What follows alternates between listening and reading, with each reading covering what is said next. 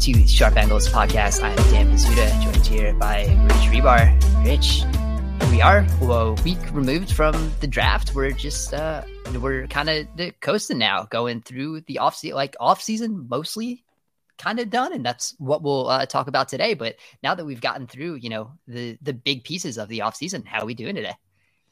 Real good. I mean, the draft was fun. I thought the draft was successful in Vegas. It made me realize I missed going to Vegas. I haven't been to Vegas in in a couple years since the you know since the pandemic started. So I, I, I was really thinking the whole time. I was like, man, I wish I need to go back to Vegas. But uh, yeah, you're right. This is kind of like the rosters are kind of almost set in set in stone in a way. We're gonna have some injuries, unfortunately, and a couple of these free veteran free agents still need to sign guys like Jarvis Landry, and we'll see where Julio latches onto. I imagine he's gonna go to a good team still.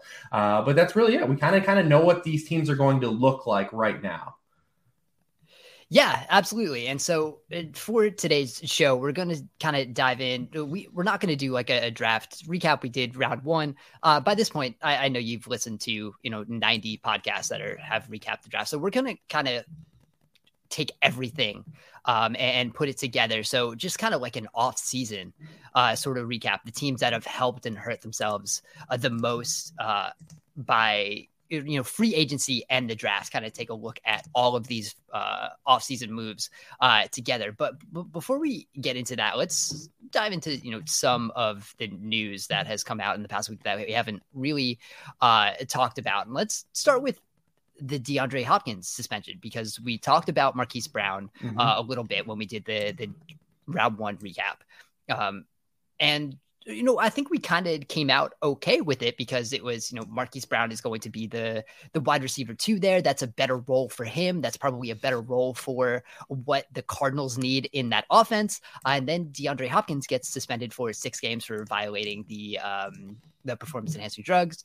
Um, policy. So he's out for six games. Marquise Brown now turns into Carol or Arizona's uh, wide receiver one, and we're kind of just in in the same spot with a lot of different pieces. Uh, so, uh, what was uh, your takeaway from what uh, what the Hopkins suspension means and what this might be going forward?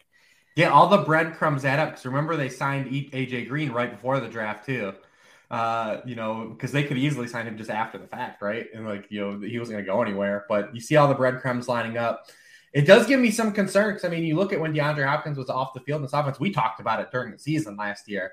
Uh, you know, especially in Kyler's performance. You know, with him off the field, the average is six point six yards per pass attempt. His completion rate plummeted from seventy two percent to sixty five percent. This offense had to run through, you know, Captain Yak, Zach Ertz, and you know Christian Kirk in the slot, and Kyler got kind of punished for that, you know. And you know, this you look at the layout right now, and you add Marquise Brown, so at least you have that.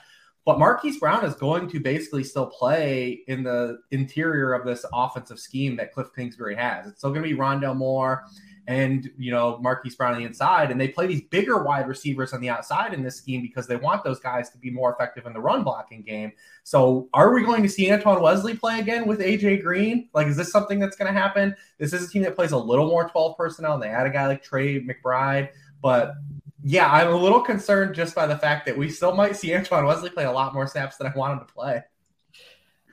Yeah, and and what's interesting there is uh, we talked about it a lot during the year when DeAndre Hopkins was out. It was Antoine Wesley was DeAndre Hopkins for you know mm-hmm. uh, for a, a, lack of you know better explanation. You know, Antoine Wesley played the DeAndre Hopkins role. He was outside, like mostly isolated to the left side of the offense, and that's and they didn't really change anything. They just replaced a significantly worse player. I mean, no, all, respect to you, you know, Anton Wesley and not DeAndre Hopkins, right? It, you're not able to sustain the same type of offense with him playing that role.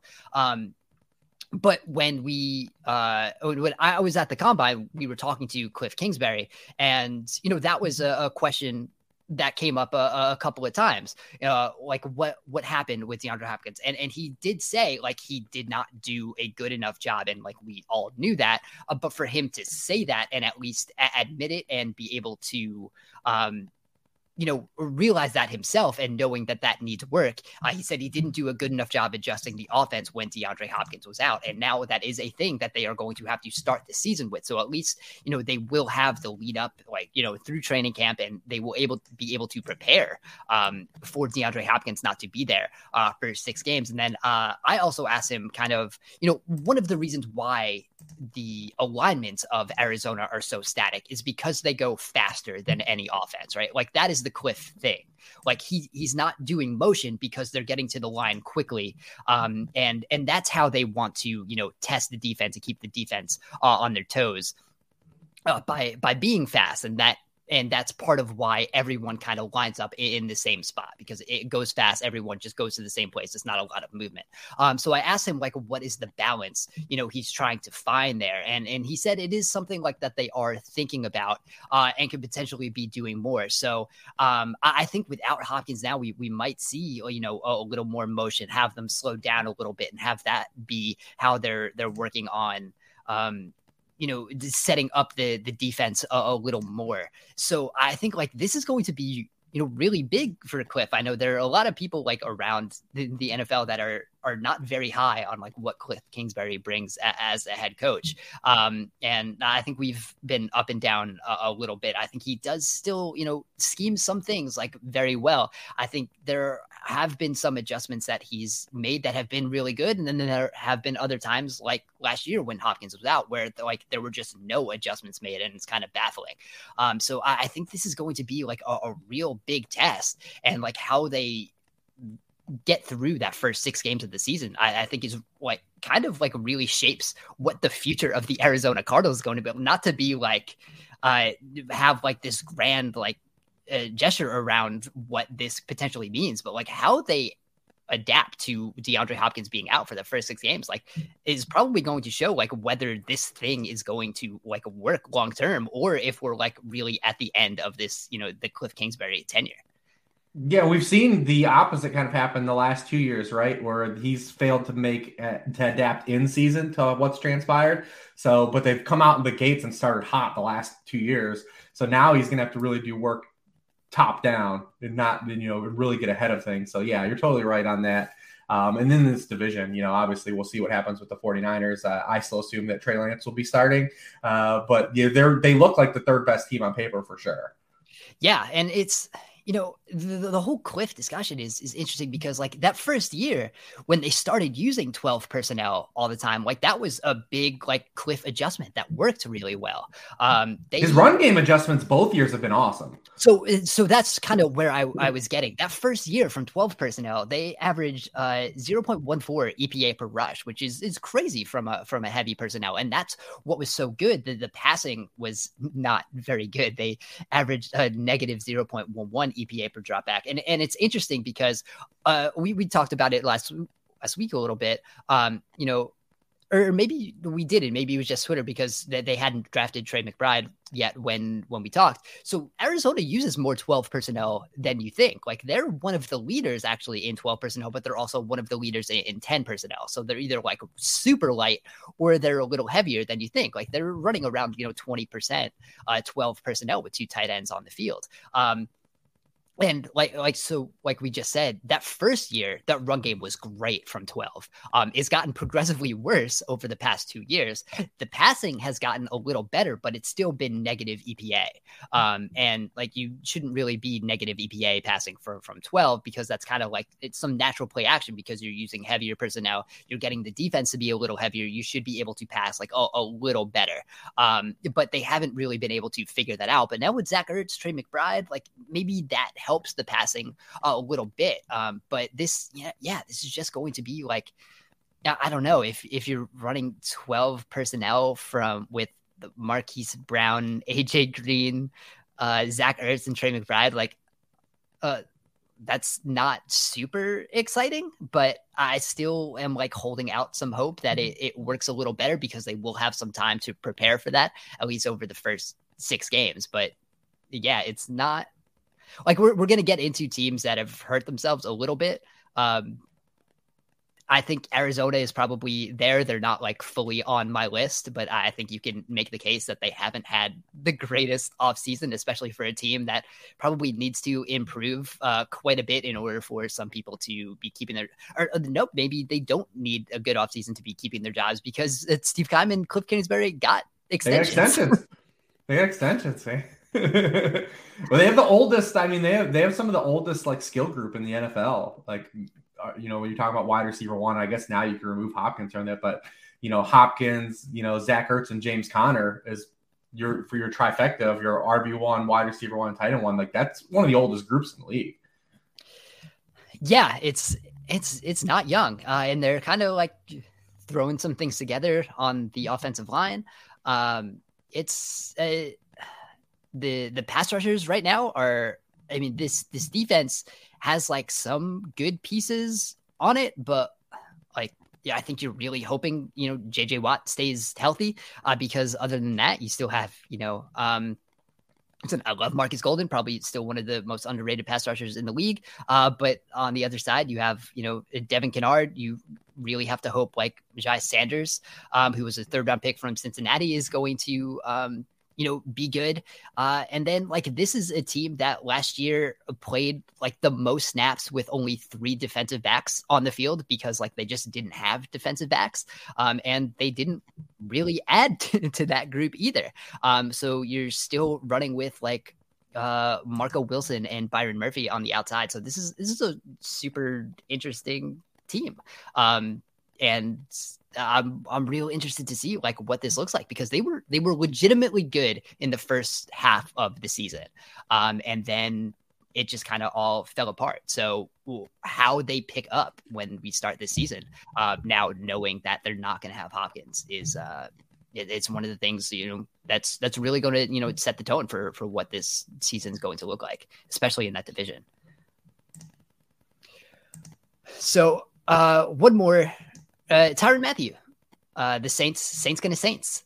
Um, you know, yeah, getting a, a, decent deal. What is it? Uh, three years, like 33 million. You know, I, I think he probably should have signed earlier in the offseason. He kind of waited. We'll like, as you said, we'll, we'll see a couple more, a little more flurries of these free agent signing now that the comp picks, um, are, are no more. That was, uh, the Monday after the draft. Uh, there's no more comp picks uh, for uh, free agents that are signing. So so we'll see a couple more of these guys. Um, you know, the Saints now.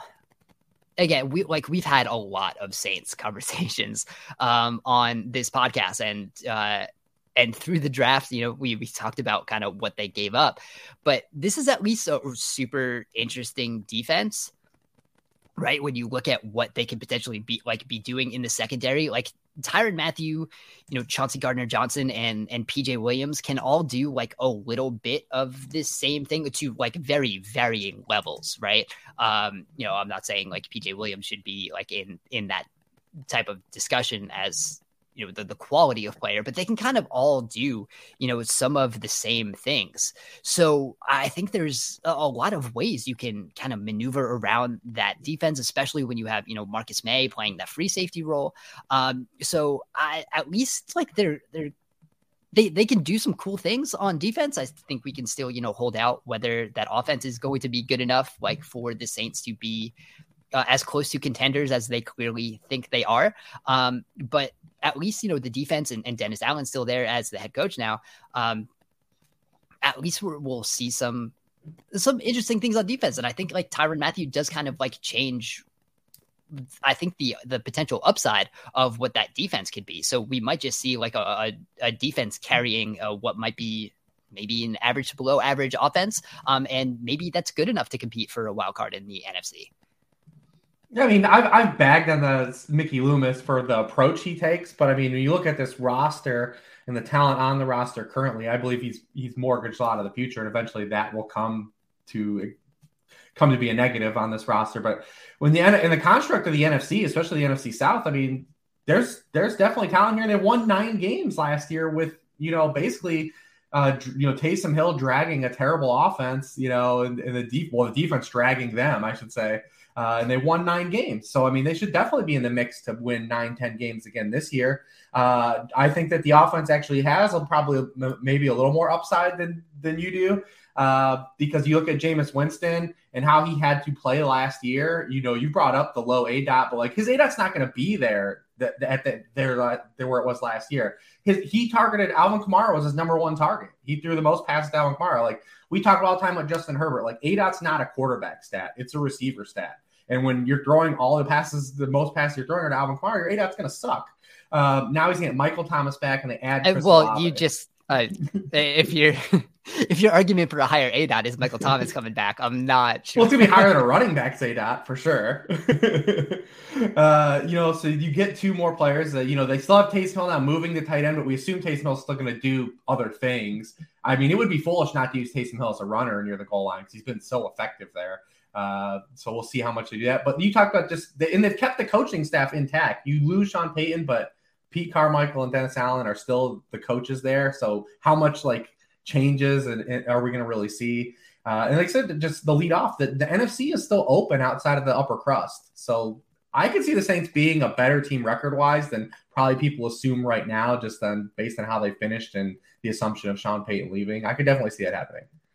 Yeah, I think the the range on the Saints is very high.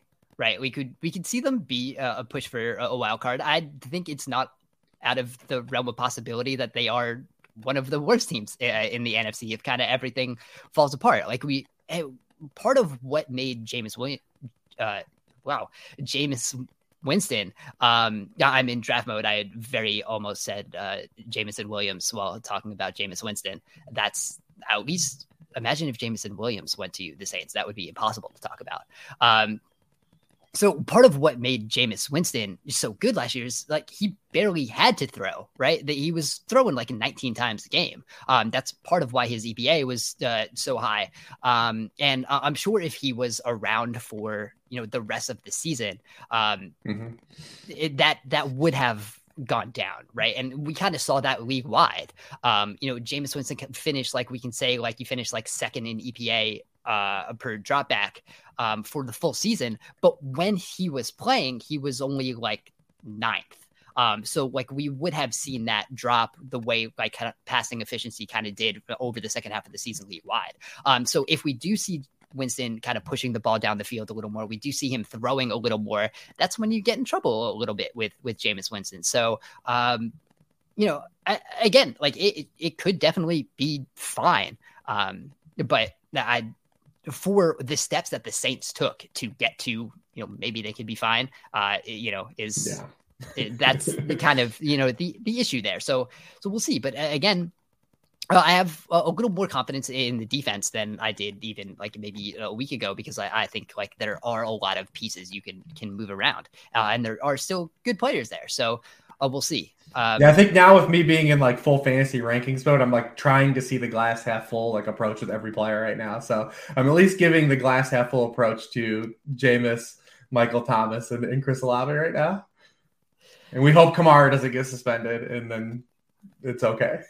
Yeah, we'll see. Uh, yeah, that's that's another thing. That's uh, they also, if we're talking about the Saints, we also should mention they had the most injured offensive line in the NFL last year, and they at least attacked that during the draft too.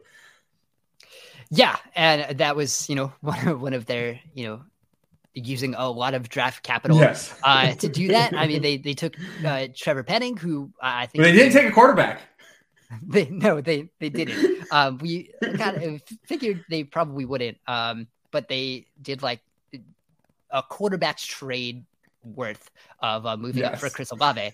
Um, but so they they took Trevor Penning to to get on that offensive line. And I think if you, you know, read some people who are, uh, you know, more in tuned for, for actual offensive line skill than us, I think you're, you know, there's uh, mixed reviews, I think, on how you know ready Trevor Penning is to uh, slide right in uh, and start. So again, we'll we'll see about that. So let's let's dive into uh, some of these these teams, right? So we're we're not going to do straight draft recap. I, I want to kind of we sit here now, the beginning of May, most of the major moves are done. We think maybe who knows? Um, you know, uh, the way this offseason is going, maybe someone gets traded like five minutes after you know we uh, we finish this podcast. So, but with you know most of the major moves, we've seen the big free agent signed, we've seen the draft classes now. So let's get into like some teams that have kind of helped themselves uh, and hurt themselves uh, a little bit throughout uh, this offseason as we look forward to to 2022. Um, and my first team, and we've kind of we've talked about them uh, a bunch, but I think they probably remain one of the bigger winners of um, of the offseason is is the Chargers.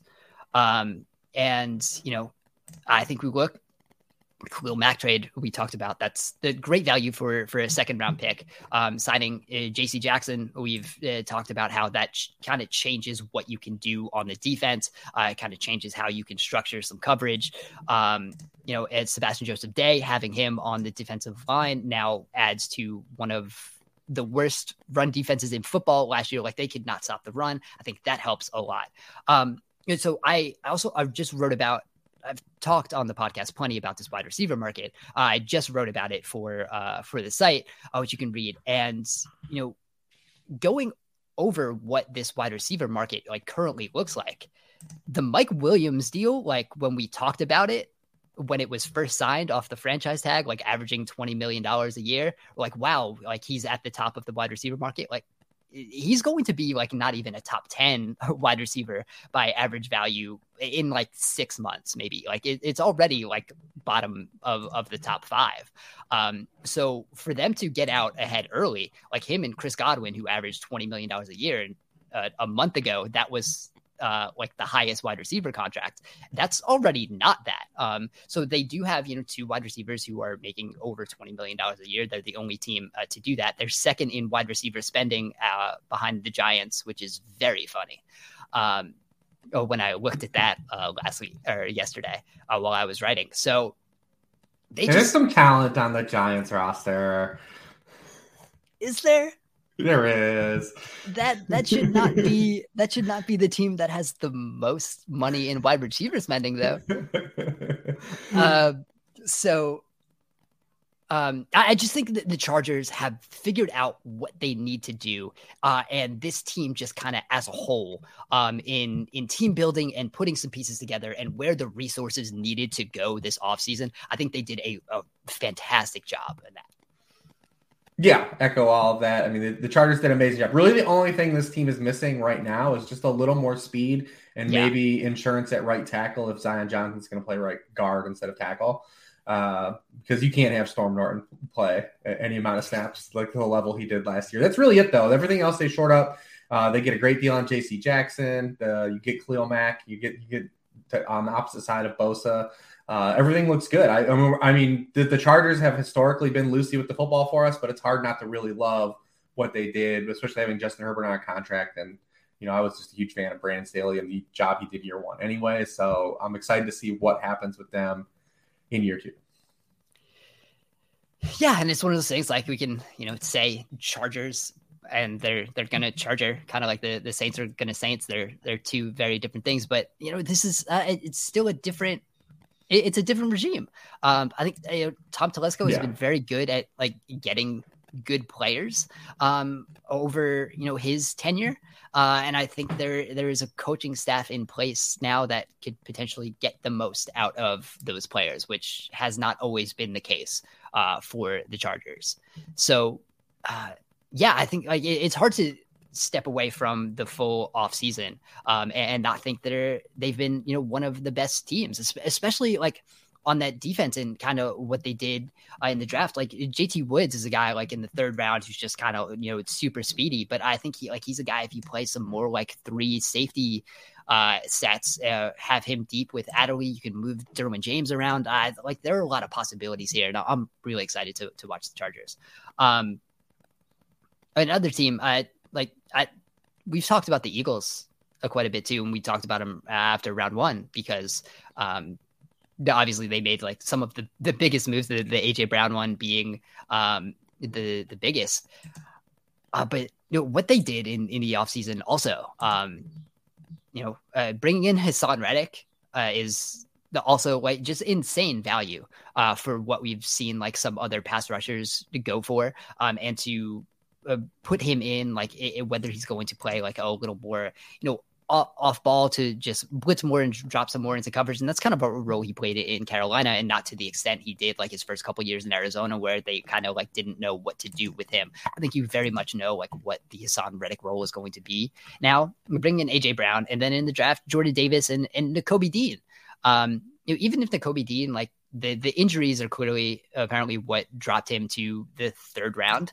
Um, but even if he doesn't play much as a rookie, like getting a player like that uh, in the third round who could potentially start in 2023, uh, that's still great value uh, in the in the third round. So for them to kind of beef up a, a lot of, you know, there's probably still some questions in the secondary, um, but for them to have like impact players like all over the place uh, throughout free agency and the draft. Like that, that's a really exciting team too.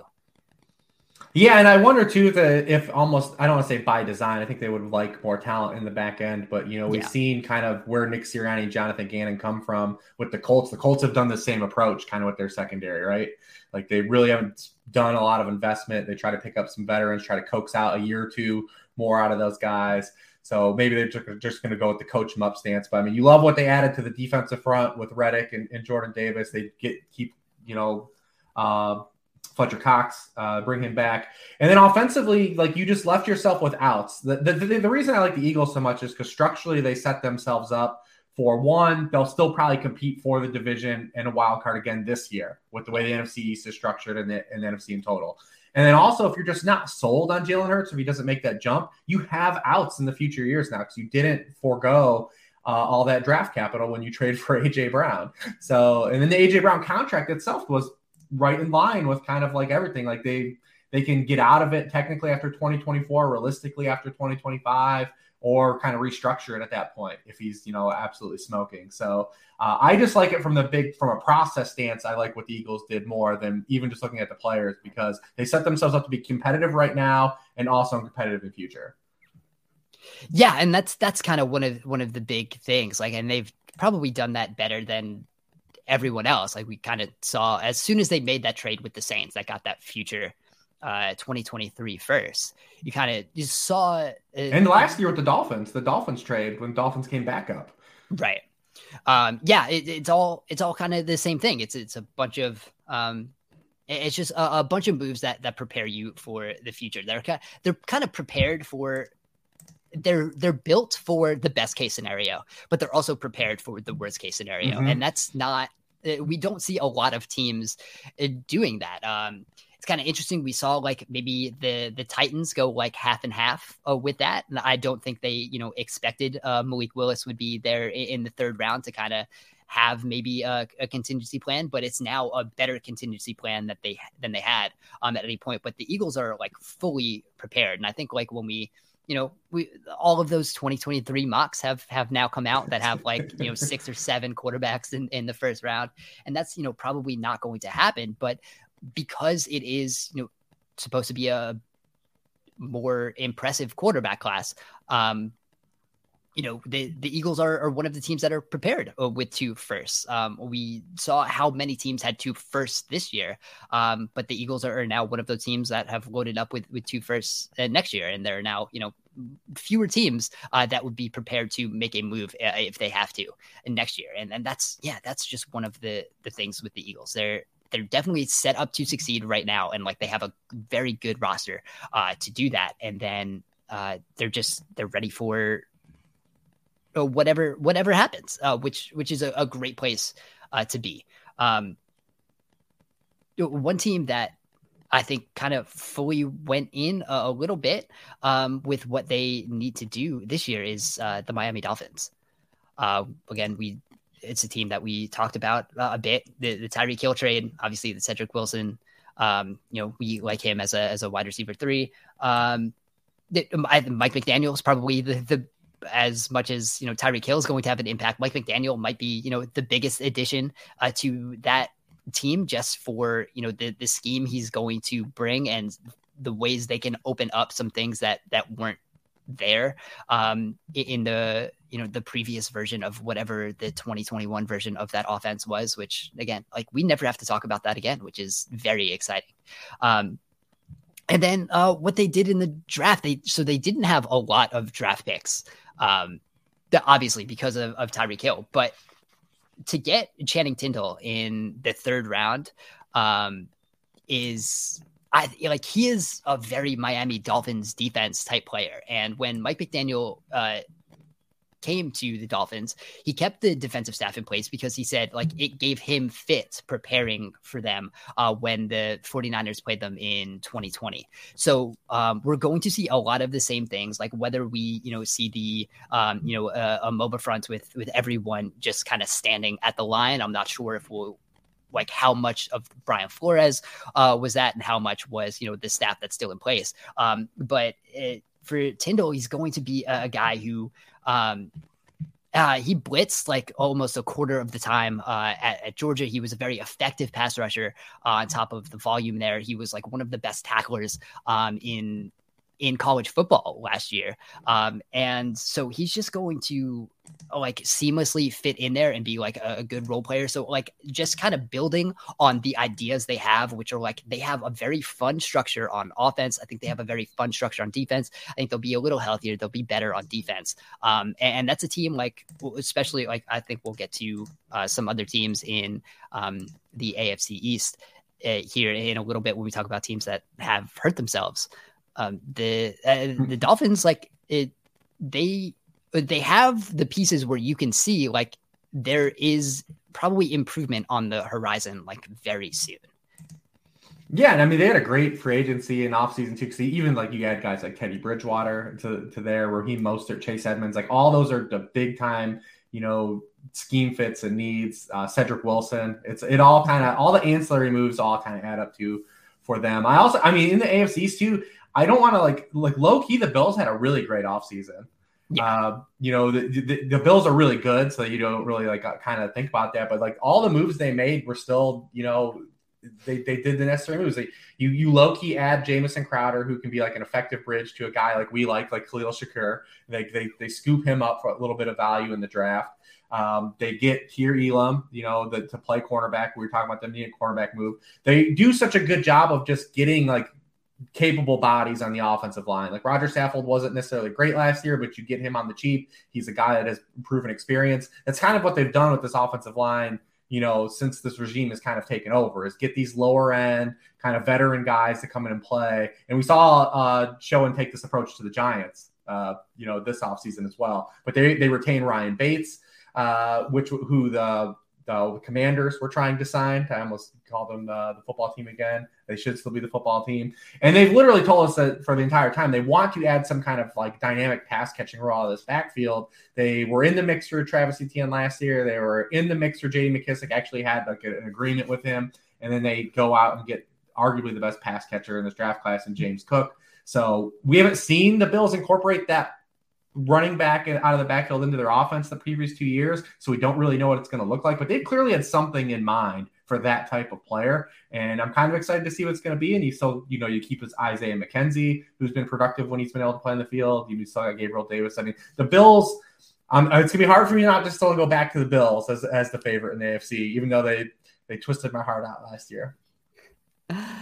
Yeah. I mean, it's so they were, I, I wasn't really counting uh, the Bills as like a you know a team the Dolphins are going to compete with in, in the AFC East, right? I kind of have them on a, a tier uh, above, and then it's you know the the other the other teams and, and the Patriots uh, being one of them who uh, uh, we'll get to uh, in a little bit. But but you're right, like the, the Bills are, are another team that have just been you know, great, um, and I think like and so there was there was a, a lot has been made of kind of you know, using some of that draft capital on uh, on on a running back, um, especially like with the Jets. Uh, we on our first round uh, recap, we uh, said thank you to all teams to like not giving us the the first round running back discourse. Uh, but we like got first round running back discourse without a running back going in in the first round.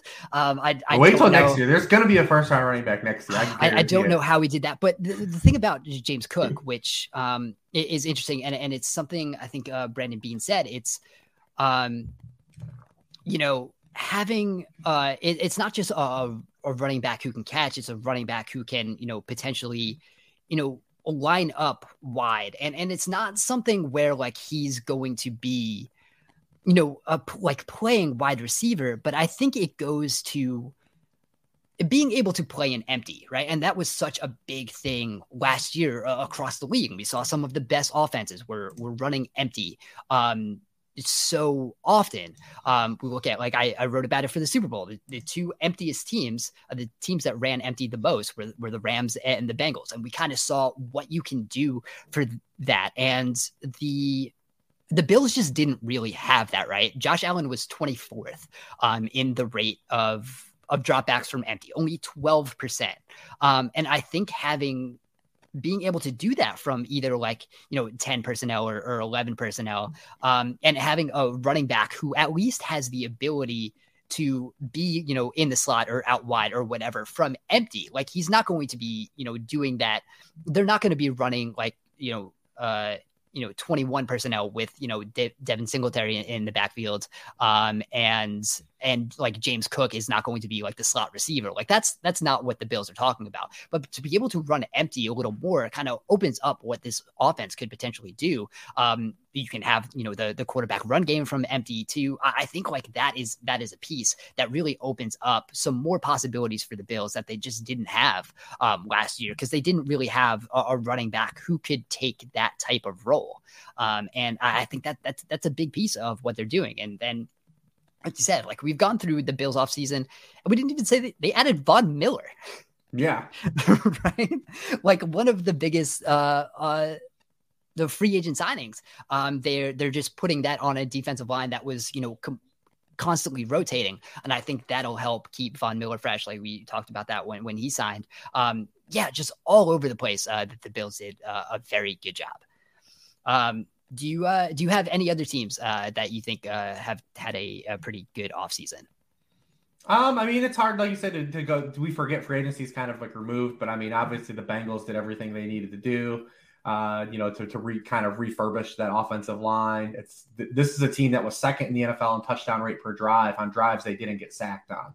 So like, there's still another gear the Bengals offense has. You know, moving forward.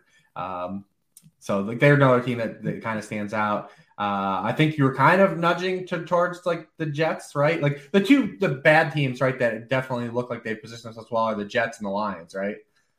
Yeah, I mean, uh, so I'm not sure how like I'm not getting into like the the Twitter discourse that like the Jets draft was only good because we like the draft capital. Like they, they got good players. Like I, I am not there, but like but I, they spent it largely outside of Breece Hall. They spent the draft capital the past two years on positions to invest draft capital in. Yeah. So like they they they had a good draft. Like I'm not sure if I'm going to still be super high on the Jets yet.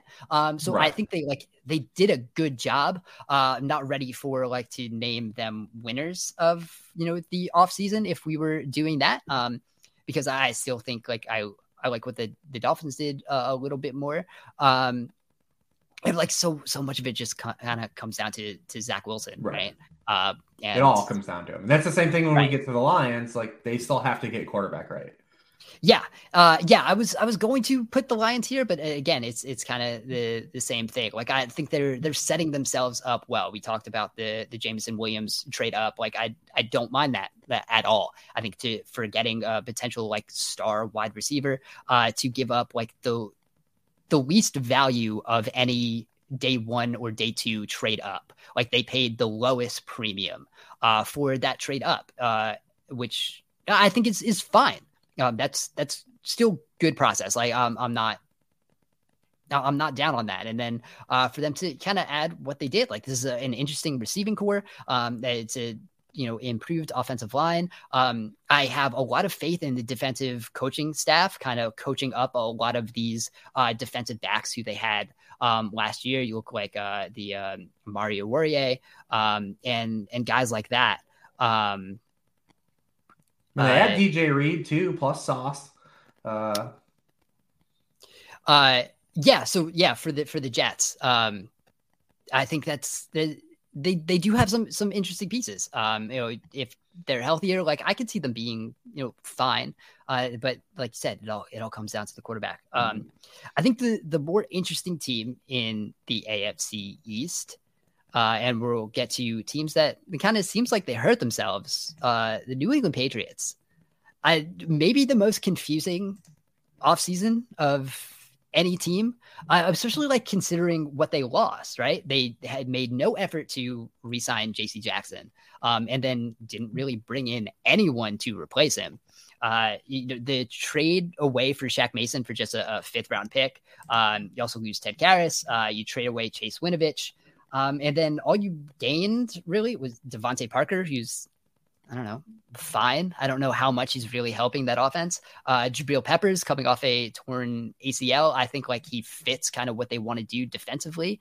Um, yeah, the most Patriots player ever. right. To, to, play some like more three safety looks. And they, they had some really good three safety looks um, last year.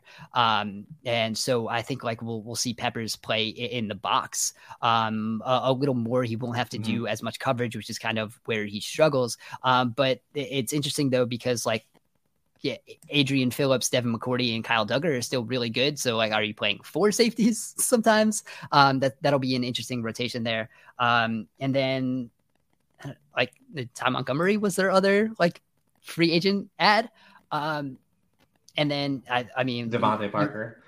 Yeah, I, I mentioned uh, DeVante Parker. He's, he's again fine. Like it, that's that's not really what this offense needed. I mean, this offense just kind of needed a wide receiver who could play wide receiver, um, I guess. Uh, but it, that's not exactly like what you would have hoped they added, especially like needing explosion uh, in this offense, which is what we talked about throughout the throughout the season. Like they just they didn't really have big plays in them.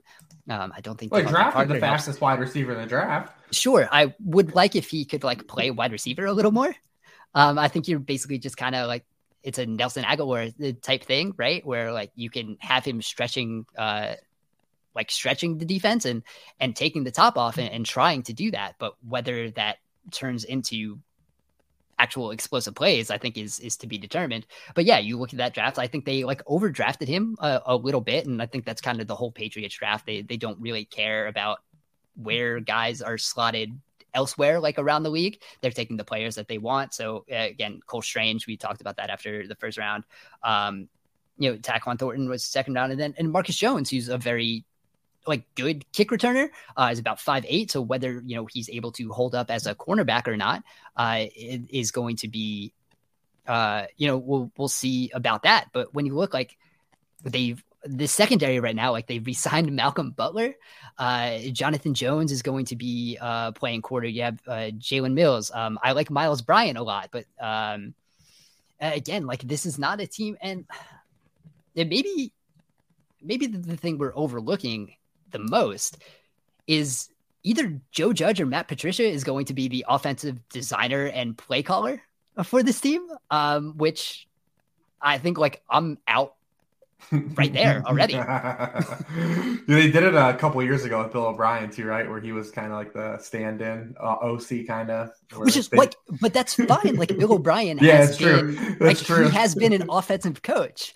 Um, Joe Judge was a wide receiver coach for a year um, while doing the special teams coordinator before he was head coach of the Giants. And uh, if you're yeah, using the Giants as uh, as a as as the basis for his offensive philosophy. Uh, I think we we have some questions there, and, and same thing with Matt Patricia. At least like he has coached on the offensive side of the ball in his career, but again, like I, I think we do have like Joe Judge offensive play caller, and um and that just mm, yeah Cool. Yeah, it's rough, man. Patriots had a real tough go uh, this offseason. And, and, and, you know, they, they've always operated with a little bit of hubris. And, you know, you can when you had a guy like Tom Brady for so many years. Uh, but, you know, I, I judge, you know, the drafts based on, I don't really care so much about the players because like, we're going to be so like wrong about players where people, yeah. ju- people typically draft grades revolve around players. I care more about your process through the draft. And I don't care so much that you you reached on a player in Cole Strange. I care that you reached on an offensive guard. Uh, then you look at the rest of the draft. You take a, a backup quarterback in the fourth round. You take two backup running backs, like running back is the furthest necessity on this team imaginable. Uh, you know, except it's the Patriots, so they're all going to play like a maddening right. amount. But yeah, I mean, you look at the middle of that draft and they go, you know, two undersized cornerbacks, at least they're cornerbacks, but then you go backup quarterback sandwiched by two running backs. And I just don't get it. I just don't understand like what the approach was there. Um, you know, and then you look at like a team like the Bears and like you're like, well, we don't want to judge them on individual players, but you look at the Bears and their fir- you look at their first five draft picks, and four of them are 23 years old or older, and it's like this is a team that's clearly not looking at the right information uh, in terms of drafting. I feel like that's what the Patriots do. Like they just aren't looking at the proper information to guide you to successfully make good draft picks and have successful drafts. Because um, I mean, yeah, th- it's really tough to look at this Patriots offseason and come out and film better for a team that made the playoffs last year. Like I feel like they're like the, I like the Dolphins a lot more than the Patriots on paper. Yeah, I, you're not going to find an, an, argument here, uh, and it it I'm finding it hard to see where the Patriots improved from last year. Um, like I'm not sure there's a spot on the roster where they're really better. And like if you want to make the case for DeVante Parker making wide receiver better, like sure, but it just overall this is uh this is a worse roster when it's kind of like the Jaguar situation, right? Like the they have better wide receivers in total than what they had last year, but like, do you still have a good wide receiver?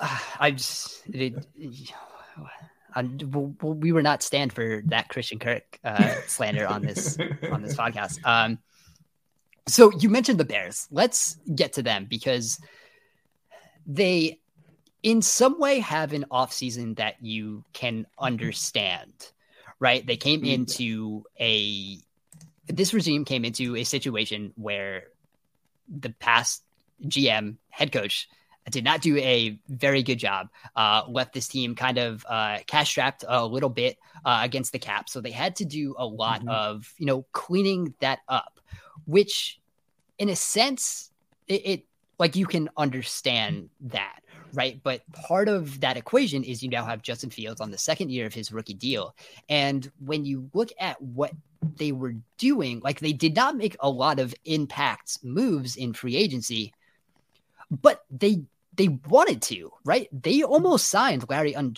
Ogunjobi to a pretty significant deal um, that was then voided because he didn't pass their physical. So, like, they did want to make a big move on the interior defensive line. And then once that fell through, they kind of sat out the rest of everything, right? So we have like Byron Pringle and Equanimeous St. Brown are like the two big free agent ads. Um, you know, they did sign uh, Tavon Young, who is a very good nickel corner when he is healthy.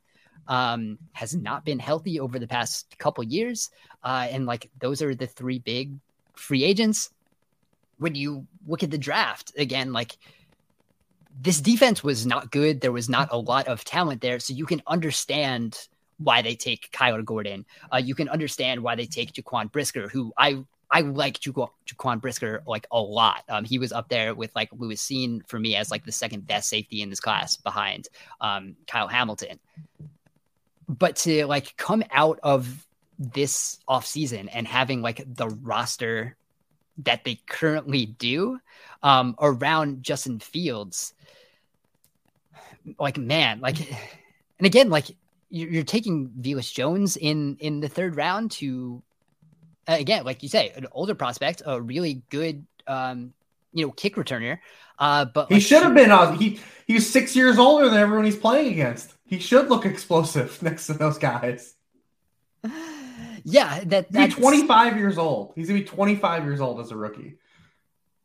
Yeah, it's it's not great. And then like they're the next guy they took, the offensive tackle Braxton Jones, a 23 year old rookie. Dominique Robinson, 24 year old rookie. Zach Thomas, 24 year old rookie. Like you're not looking at the right information. Like this is this is you're in, you're shopping in the wrong grocery lane, and like this stuff has all been proven. Like it, and more teams have gotten away from this, and Ryan Poles just swerved into it. And it's like we're gonna draft our guys. We don't care about that, you know, the, the age factor or anything. It, it just it, they're just just totally running in the face of like objective data that shows you not to do these things, and they just didn't. They just did it. They swerved right into it. Right, and and then one of those things is like it was clear they went into the draft wanting to get more draft picks because it's it was a depleted roster and they needed it. But like it, that was also some at some points like to the detriment of like players they could have added. And again like we're going to miss on players but like there's a guy like they traded like out of the pick that like like almost immediately became like Khalil Shakir. And like Khalil Shakir might be like the best the second best uh, receiver on the Bears if he like was on the roster. Um, like so, th- there were just like some pieces that you know that could have been added um, that that really weren't. And when you kind of go on like what they could have uh, what they like wanted to give on that contract to Ogunjobi and then kind of like figure how that eventually played out into the off season where uh, we're looking at like again like one of the worst rosters uh, in the league probably from from top to bottom um, it, it puts you in a, a, very difficult place uh, while you were, you know, trying to, you know, figure out what Justin Fields is, um, and, and eventually like heading into year three uh, in that, like that, it's I, I understand why they took the plan they did and the long term planning, not to sacrifice um, anything in that way to like just try to build a roster just to do it. Uh, you know, they didn't overspend anywhere like at wide receiver. Um, but yeah, like it, it, it certainly doesn't help you, and and it might not help you long term either if you don't really know what this roster is going to be. And I think that's kind of where the Bears are right now. Yeah, you're just looking for some, some identity, right? So, some some some direction. Yeah, some kind. Like what? yeah, it, it's just one of those like what exactly is this team right now? Like, what are they trying to be? And I, I don't really know. Um, like, you know, the, the Jets are bad, but you can kind of tell what they want to be. Um, the, the Falcons have an awful roster, but like you can kind of tell what they, they want to be, right? You have uh, Drake London and Kyle Pitts, which is just like a, a nightmare. Um, like imagine stacking the two of them on like one side and having like five ten corners trying to um, defend that, and and Desmond Ridder at least like you have uh, a, again a, a contingency that you that was better than what they entered the draft with right? So, uh, like, we still have bad teams in the league with bad rosters, but we kind of like know how they want to get out of there. Like, Houston is another one. Um, right. Oh gosh, Houston. My goodness. Yeah, I mean that's still a bad roster, but it now has like double the amount of good players that they had before the draft. Like at least we kind of we we see the long term picture. Uh, with the Bears, I'm just I I don't know what that is. Yeah, I don't either. Yeah, Houston's interesting because you know you look at their draft and at least the positional uh, at least from a positional stance, you know Derek Stingley.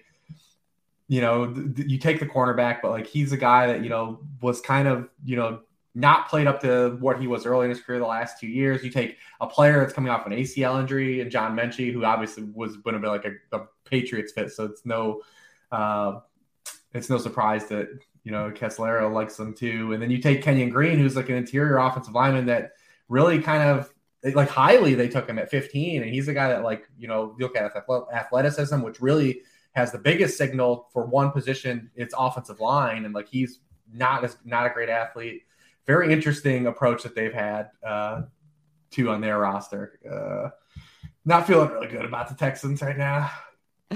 Yeah, it's one of those things. Like they, I mean, they they needed good players, and I guess like they maybe they did get that like a, a, little bit. Like I think you know Stingley is good. Uh, you know Jalen Pitre, uh, also very good. So, um, you know we'll we'll see again. Like this is not about you know twenty twenty th- two for for the Texans. Oh God, no. Um, and it's not like Lovie Smith of, will not be the coach of the good version of the Texans whenever they are good again. And so this is it, this is going to be great for the Texans because they'll go into like the third straight off season of wanting to hire Josh McCown as head coach, but without Josh McCown having any coaching experience, right? So like Josh McCown like hasn't even ended up on on a staff somewhere where like Houston should have told him like go be like an offensive assistant somewhere so at least you have some coaching experience when we want to hire you for a head coach in in a year or two, which they very clearly want to do. Like they desperately want Josh McCown to be the head coach of that football team. Um, and no one else in the league like wants to have him on staff. so so they'll continue doing doing the charade where they will hire uh or they'll at least interview Josh McCown for like the third straight off season. It's a great bit. I hope they I hope it just continues for like 5 years. Until like someone eventually hires him as an offensive coordinator and then like they finally have their their reasoning that he's experienced. Um so yeah, that's that's where we are with with some of these teams uh, at that at the bottom of the league, but yeah, it's you know, pray, uh, pray for Justin Fields, man. It's it's not it's not a better offensive line. Um, you know, Darnell Mooney is good, but uh, it's the hope Byron Pringle also is. Um, so yeah, that's that's that's kind of that's where we are. Um, yeah, so we'll we'll hope that it, it continues to to get better, um, at least. So that'll be uh that'll be it for for that show today. Um, you know, some some interesting things. Like we, we still have some some things to work out. Like we said, there there are going to be injuries. We still have some veteran uh veterans who are, are, going to be signing over the next you know a couple weeks and uh, as we get into some you know OTAs and, and training camp uh, in a little bit like we're we're a little bit of, of a lull in the off season so um, we will continue to be back weekly we'll, we'll have a, a little bit of a, a rotation now with um, with what we're doing on this podcast feed. We're gonna still have some some betting stuff. We'll have Ryan McCrystal back. Uh, we'll get uh, back into some fantasy stuff. Rich has been putting out uh, rankings uh, for the 2022 season. He's also been uh, already done some some dynasty and the rookie rankings for fantasy. You can find them all on sharpfootballanalysis.com. And and through the offseason, all that stuff is free. That's all uh, paywalled uh, during the regular season, but you can find all this stuff uh, for free on sharpfootballanalysis.com um, right now throughout the offseason. So if you're uh, thinking about fantasy football at, at any point and you're not reading Rich, I'm not sure uh, what you're doing. So uh, you can find Rich on Twitter at Reeves. You can find me on Twitter at Dan Pizzuta. Thank you guys for listening, and we will talk to you.